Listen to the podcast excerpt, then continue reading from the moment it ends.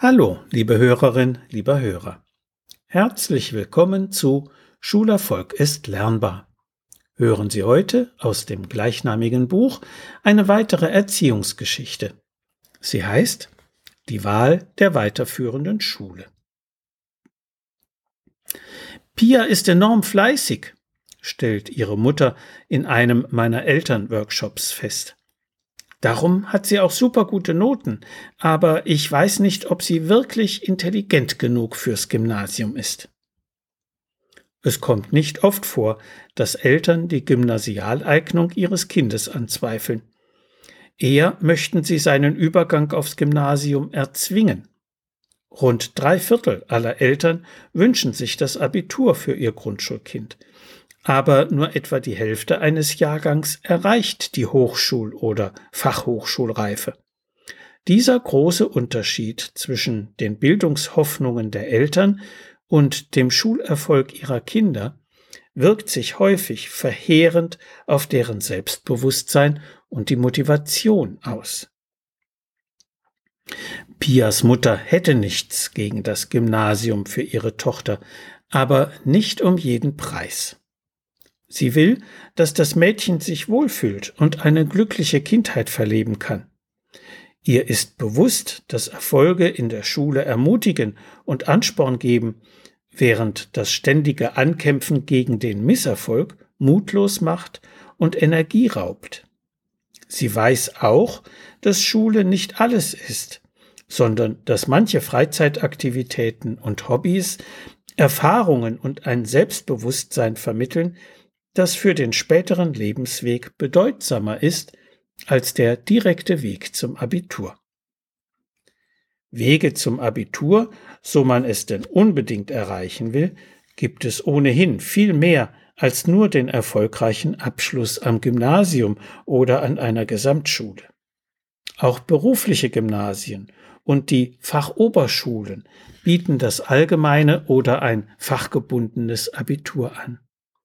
Wer den Weg zunächst über eine Berufstätigkeit nimmt, kann unter den vielfältigen Möglichkeiten des zweiten Bildungsweges wählen.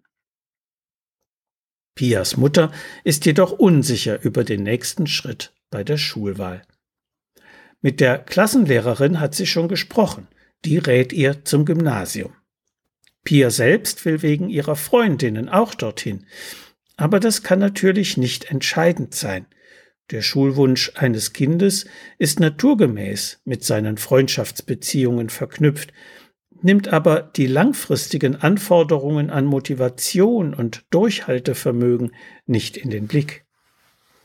Ein Tag der offenen Tür wird vor der Anmeldung von fast allen weiterführenden Schulen angeboten, von Pandemiezeiten einmal abgesehen. Manche davon präsentieren sich auf eine emotional stark ansprechende Weise mit Aufführungen von Chor und Theater AG oder einem kleinen Streichelzoo, der von Schülerinnen und Schülern betreut wird. Doch das sind sachfremde Gesichtspunkte. Sie wollen zur Wahl dieser Schule verlocken, sagen aber gar nichts über ihre Unterrichtsqualität, Ausstattung oder Lernmethodik aus.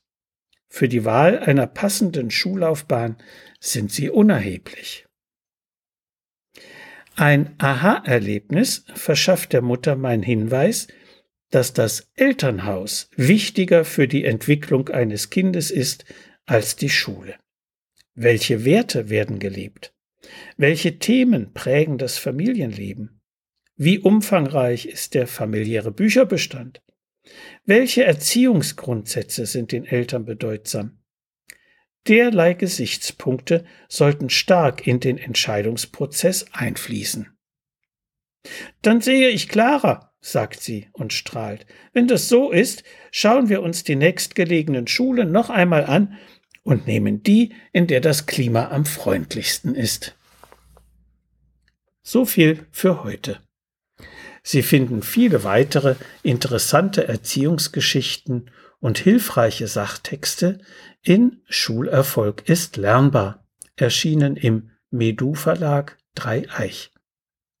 Wenn Sie Fragen zu Schule und Lernen haben oder meine sonstigen Bücher und Materialien bestellen möchten, können Sie gerne über meine E-Mail-Adresse info at schulberatungsservice.de oder über die Webseite www.schulberatungsservice.de Kontakt mit mir aufnehmen.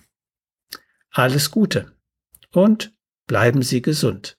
Ihr Detlef Träbert.